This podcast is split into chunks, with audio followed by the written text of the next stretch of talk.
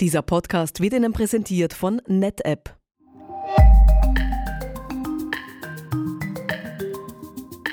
Bacher Systems, der Podcast.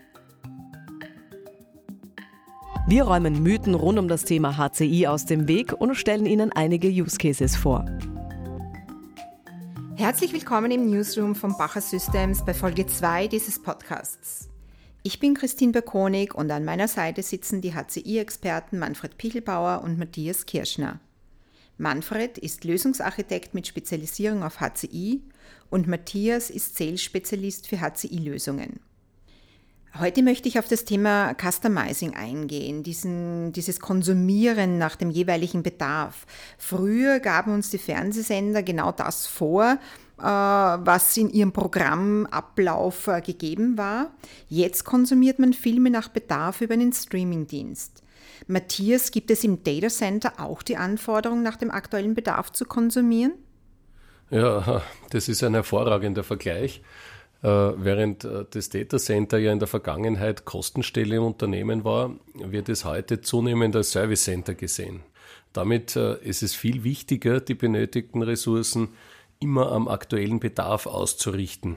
Die Betreiber von Rechenzentren im Unternehmen sind heute also mit der Anforderung konfrontiert, Services bedarfsgerecht zur Verfügung zu stellen. Also vergleichbar mit einem Bezug aus der Public Cloud oder eben vergleichbar auch mit dem Streamingdienst, äh, wo wir heute Fernsehprogramme anschauen. Was meinst du dazu, Manfred?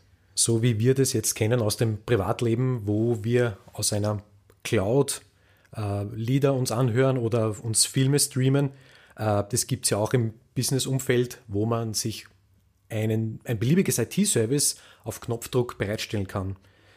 Äh, das wünschen sich aber nicht nur die einzelnen Fachbereiche von Kunden, äh, sondern auch die Rechenzentrumsbetreiber. Ähm, schließlich geht es ja darum, dass man nur das bezahlt, was man eigentlich konsumiert. Und diese Flexibilität, die hätte, die hätte man natürlich gerne auch im, im beruflichen Umfeld.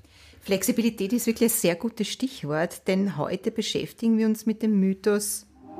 Eine HCI-Plattform ist unflexibel. Ja, dazu muss man mal ausholen, was das überhaupt genau heißt. Wir haben ja in den letzten Folgen gehört, was das bedeutet. Äh, eine HCI-Plattform, da wird äh, mittels Software die Ressourcen von Standard x86-Systemen gebündelt. Äh, das heißt einerseits die Compute, andererseits auch die Storage-Ressourcen. Äh, und da liegt auch die Stärke von HCI, äh, dass man die Ressourcen aggregiert, die man zu Beginn benötigt, wenn man äh, mit so einer HCI-Plattform beginnt. Und wenn man mehr benötigt, wenn, die, wenn der Bedarf steigt, dann gibt man einfach weitere Systeme dazu. Und ja, in den ersten Generationen oder in den ersten Systemen war das auch so, dass das immer gleiche Bausteine waren, die auch nicht zu ändern waren. Die waren unveränderbar, die waren immer wie Bausteine genau gleich aufgesetzt. Das ist aber mittlerweile lang nicht mehr der Fall. Ja, und gerade darin äh, besteht ein wesentlicher Vorteil von HCI. Äh, bei 3D-Architekturen, wo eine Kombination aus Servern, SAN und Storage äh, gegeben war, da war es notwendig, den Bedarf auf viele Jahre zu planen, weil man mit der Auswahl des Storage-Systems die zukünftigen Performance-Anforderungen und Datenmengen eben zum Beschaffungszeitpunkt äh, zu berücksichtigen hatte. HCI im Gegensatz ermöglicht den Einsatz von sehr unterschiedlichen Systemen, eben sogenannten Nodes, und äh, innerhalb einer HCI-Plattform können Systeme mit hoher Speicherkapazität wie auch mit starken Compute-Ressourcen kombiniert und beliebig erweitert werden. Bei diesen Erweiterungen unterstützen wir unsere Kunden auf Basis unserer Erfahrung aus vielen Projekten der letzten Jahre. Diese beliebige Erweiterung möchte ich gerne noch aufgreifen. Das klingt ja sehr vielversprechend, vor allem wenn ich mir jetzt vorstelle, ich bin jetzt ein Kunde. Aber bitte um die Definition, was heißt denn beliebig? Kann man auch nur die Speicherkapazität erhöhen, wenn der Kunde das äh, benötigt? Ja, da kommt es darauf an, äh, wie das die einzelnen Hersteller umsetzen. Da gibt es auch die Möglichkeit äh, von sogenannten dedizierten Storage Nodes, wo dann rein die Storage Performance und die Storage Kapazität erhöht wird, wo jedoch keine zusätzlichen Compute-Ressourcen in die HC-Plattform geliefert werden. Andererseits gibt es auch die Möglichkeit, dass man auch eine Erweiterung durchführt, wo äh, sehr viel Compute-Ressourcen äh, verbaut sind in den zusätzlichen Systemen. Ähm, was auch möglich ist, äh, ist ein sogenanntes Scale-up, wo man äh, in bestehenden Nodes, in bestehenden Systemen einfach weitere äh, Festplattenkapazitäten hinzufügt, um dadurch mehr Storage-Speicher zu bekommen. Ich habe jetzt drei unterschiedliche Varianten aus äh, deinem äh, Statement herausgehört, Manfred. Äh, Matthias, meine Frage an dich. Welche Erweiterungen sind denn die häufigsten bei den Kunden? In unseren Kundenprojekten erfolgen Erweiterungen zumeist in beide Richtungen, also Storage und Compute. Dabei ist es so, dass unsere Spezialisten die Systeme eben nach dem genau aktuellen Kundenbedarf zum jeweiligen Beschaffungszeitpunkt äh, dimensionieren. Ich habe dazu kürzlich mit Markus Fandler von der Firma Bohr gesprochen und er hat Folgendes gesagt.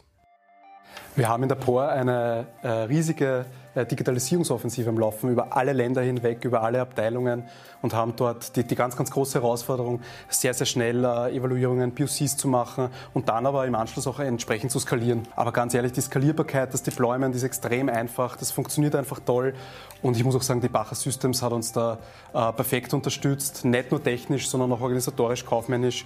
Äh, dafür möchte ich mich auch mal ganz herzlich bedanken. Dieses Statement eines Kunden von Bacher Systems verwende ich nun gerne als Überleitung. Mit seinen und den Argumenten unserer heutigen Folge wurde der Mythos, eine HCI-Plattform ist unflexibel, widerlegt. Die drei wesentlichen Faktoren sind erstens die Möglichkeit, äh, unterschiedliche Systeme zu erweitern und damit äh, nicht nur Compute- oder Storage-Ressourcen hinzuzufügen. Zweitens, die Skalierung erfolgt damit immer nach dem aktuellen Bedarf des Kunden. Und drittens, überflüssig sind dadurch eine für viele Jahre aufwendige Planung und ein vorgezogenes Investment für eventuell späteren Bedarf. Das war Folge 2 mit Matthias Kirschner und Manfred Pichelbauer. Die Folge 3 fokussiert auf den Mythos, HCI liefert im Betrieb keinen Mehrwert.